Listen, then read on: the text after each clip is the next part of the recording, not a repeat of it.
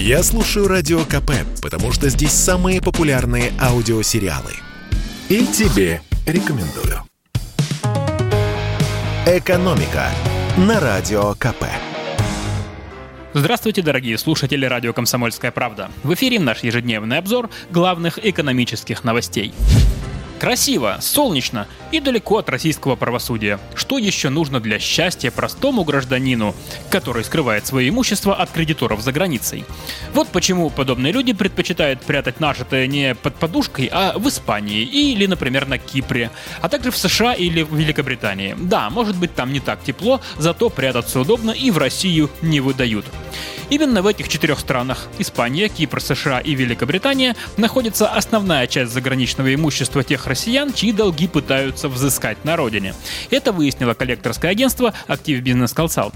Причем 90% имущества российских должников за границей – это недвижимость. В общем, даже убегая от кредиторов за границу, наш человек не меняет своих привычек и продолжает каждый лишний миллион баксов вкладывать именно в квадратные метры. Общая стоимость зарубежной недвижимости российских должников, по данным коллекторов, не меньше миллиарда долларов. Речь, понятное дело, идет не об алименщиков и прочей мелюзге, откуда у них деньги на билет за границу. Агентство анализировало данные в основном по крупным неплательщикам, которые задолжали десятки и даже сотни миллионов рублей банкам, инвестиционным компаниям, а то и обычным людям. Такое, оказывается, тоже бывает. Коллекторы также составили портреты среднестатистических неплательщиков, скрывающих свое имущество в разных странах. Вот возьмем Испанию. Средний возраст живущего в Испании россиянина-должника 54 года. Две трети таких неплательщиков – мужчины, 87% из них женаты и 74% имеют детей. Треть из них имеют еще одно гражданство помимо российского. Причем гражданство это не испанское. По законам Испании, если ты получаешь местный паспорт, то должен отказаться от российского. Средняя стоимость заграничного жилья таких должников 820 тысяч евро. Вообще за такие деньги в Испании можно купить шикарный дом у моря с бассейном, например, а может и прислугой. Практически вся испанская недвижимость российских неплательщиков находится в Аликанте, Малаге и Барселоне. Естественно, все эти провинции южные, курортные, находятся на берегу теплого Средиземного моря. Ну и в завершение выпуска хочу вам напомнить о трех категориях россиян, у которых скоро вырастут пенсии. С 1 декабря в России повысятся пенсии. Правда, не у всех первый месяц зимы прибавку получат три категории пенсионеров. Первая категория – это те пенсионеры, кто уволился в августе. Как известно, работающим пенсионерам индексация не полагается, поэтому их пенсии ниже, чем у неработающих пенсионеров. И если такой работающий пенсионер увольняется, то ему полагается как индексация, так и прибавка. Но не сразу.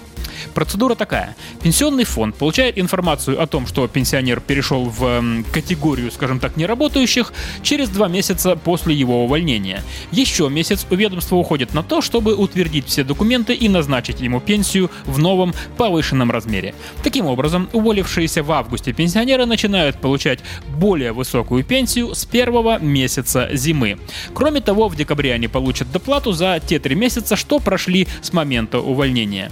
Никаких Никаких заявлений, кстати, писать не нужно. Все выплаты и перерасчеты пенсионный фонд делает по той информацию, которую он получает с последнего места работы пенсионера.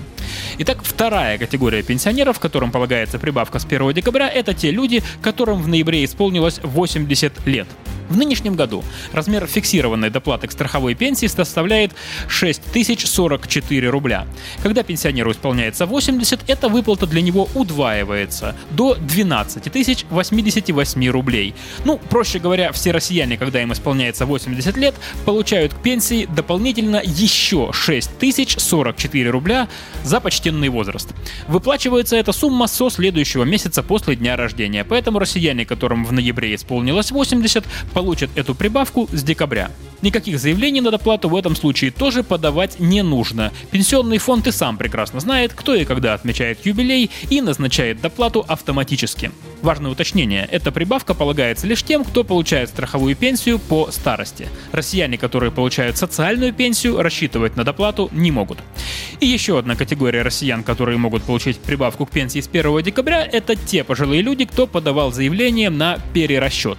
По закону, если пенсионер подает заявление на перерасчет и пенсионный фонд удовлетворяет это заявление, то прибавка ему положена со следующего месяца.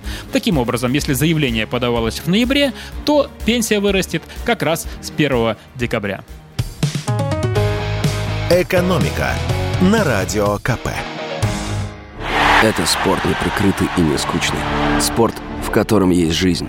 Спорт, который говорит с тобой как друг. Разный, всесторонний, всеобъемлющий.